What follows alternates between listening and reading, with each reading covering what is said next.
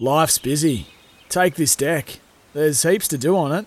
Like, polishing off this wine. That's tough. Life's pretty good with a Trex deck. Composite decking with no hard maintenance. Trex, the world's #1 decking brand.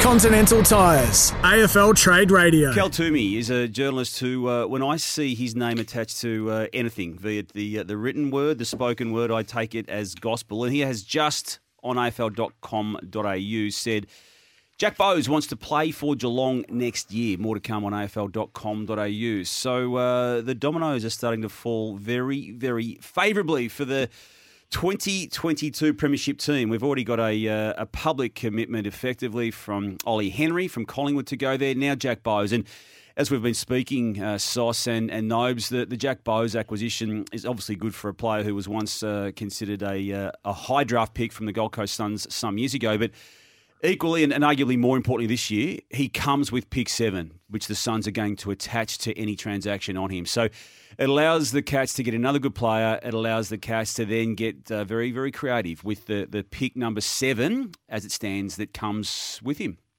Yes, it does. And another good get, really.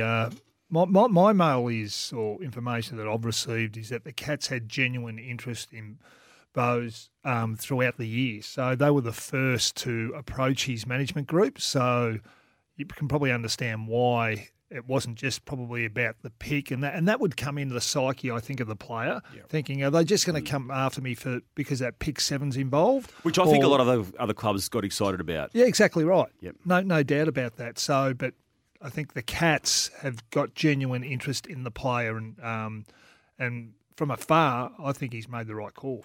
Do you? Yeah. And do you see him, before I get to your take on this, Nobes, do you see him pushing into this 22? I think there's opportunities. I think as well as the Cats were managed this year, they have got some ageing players, and really, I think you've got to bring in 2 or 3 plays each year after you've won a flag. And that doesn't mean from other clubs, but generally in your team. And I think we spoke this time last year when we thought the Cats were going to fall over in a sense, that they were too old. But the sprinkling of youth, a couple of 2 or 3 players here and there can just bring some more excitement and some more energy to the team. And competition is good amongst a list, and I think he can. I think he can get a spot in that team. Do you? Yeah. No, it was the influx of high end talent, and that's what Ollie Henry is. That is what Jack Bowes were at their own draft years.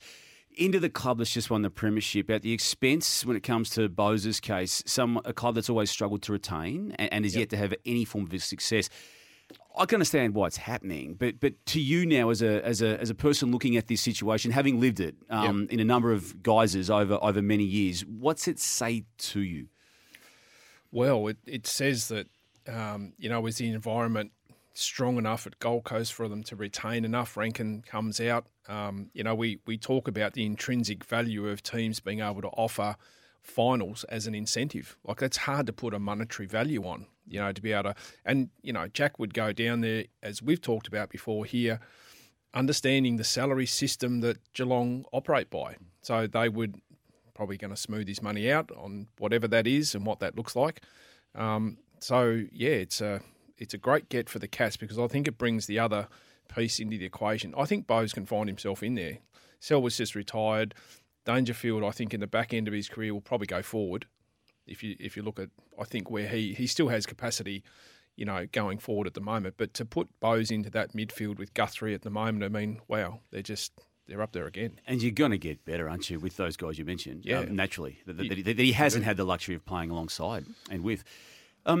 Sauce, when you work this through, and you've been big on, and other people have now embraced your theory, that the smoothing out of Bowes' contract will be at play. And we raise that because Matty Rendell on the late trade revealed that he's got $850,000, according to Matty's numbers, for not just 2023, but also 2024, attached to his current status. And that's where it ends. So $1.7 million is attached. Now, way salary caps work, and even though that could be smoothed out, does that figure, that 850 figure, or let's work with 800 then, does that need to go onto Geelong's 2023 cap? Or can they immediately tear up the current contract figure in or factor in the 1.7 in total, but just put a shit out as far as they want. Yeah, Geelong do a deal with Bowes Management Group, come up with a contract, whether that's 2 years, 4 years, 5 years.